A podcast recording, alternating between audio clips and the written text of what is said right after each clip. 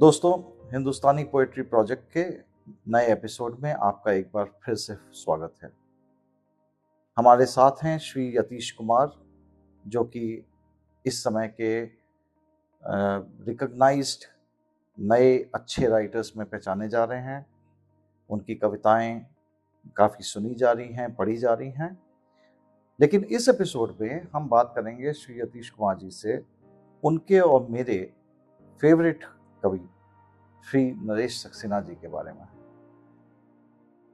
Naresh Saxena sir को मैं गुरु मानता हूँ और मैंने और भी जगहों पे ये बात रखी है कि उनकी डांट की वजह से मेरी कविताओं में जो भी थोड़ी बेहतरी हुई है, उसका बहुत सारा श्रेय मैं सर को ही देता हूँ।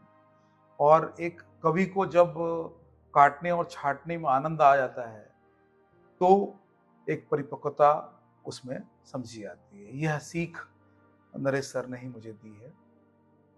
तो नरेश सर की कविताएँ सबको पसंद है। तो यतीश जी, एक कविता जो आपको खासी पसंद है नरेश सर की, वो पढ़ के सुनाएँगे?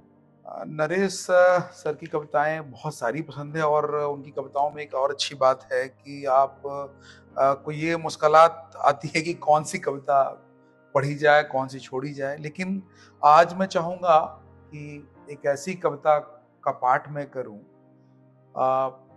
जो एक कविता का शीर्षक है चीटियाँ।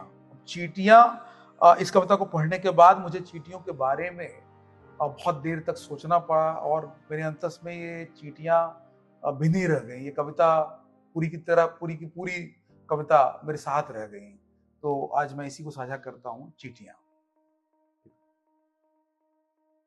चिड़ियों की चहक से भरी वह एक खुशनुमा सुबह थी। अचानक ही देखा कि रात भर में विजय के पाँव के खाव में चीटियाँ लग गई हैं। और विजय को इसका आभास तक नहीं। उस दिन से बिस्तर पर चीटियों को देखकर मैं भय से सिहर उठता हूँ। बचपन में दादी मुझसे चीटियों को पंजीरी डलवाती थी। इसके चलते भूल ही गया था कि चीटियाँ आदमखोर होती हैं और ज़िंदा अजगर तक खा जाती हैं। उसी दोपहर के सन्नाटे में दिखी चार चिटियाँ एक घायल झिंगुर को घसीटे लिए जा रही थी। झिंगुर रह रह कर छटपटाता था। बस इतना ही इसका संघर्ष? यह गहरे से गहरे सन्नाटे को तोड़ देने वाले झिंगुर के संघर्ष का सन्नाटा था। यह उसके ज़िंदा खाए जाने का यह उसके बचाओ बचाओ का सन्नाटा था। चीटियाँ ज़रूर मुझ पर व्यंग से हँसी होंगी। जब मैंने उनसे छोड़ाकर झिंगुर को ताक पर रख दिया।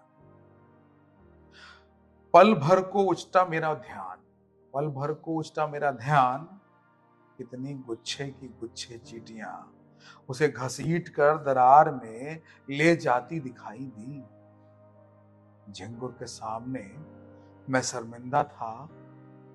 चीटियों को चीटियाँ समझना खतरनाक हो सकता है।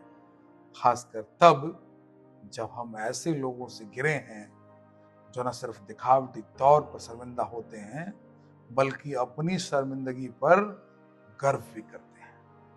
क्या बात है। बहुत ही प्यारी कविता मतलब काफ़ी कुछ सोचने को रह गया और हाँ, मेरे ख्याल से जितनी बार सुनी या पढ़ी जाएगी उतनी बार अलग निष्कर्ष निकलेंगे।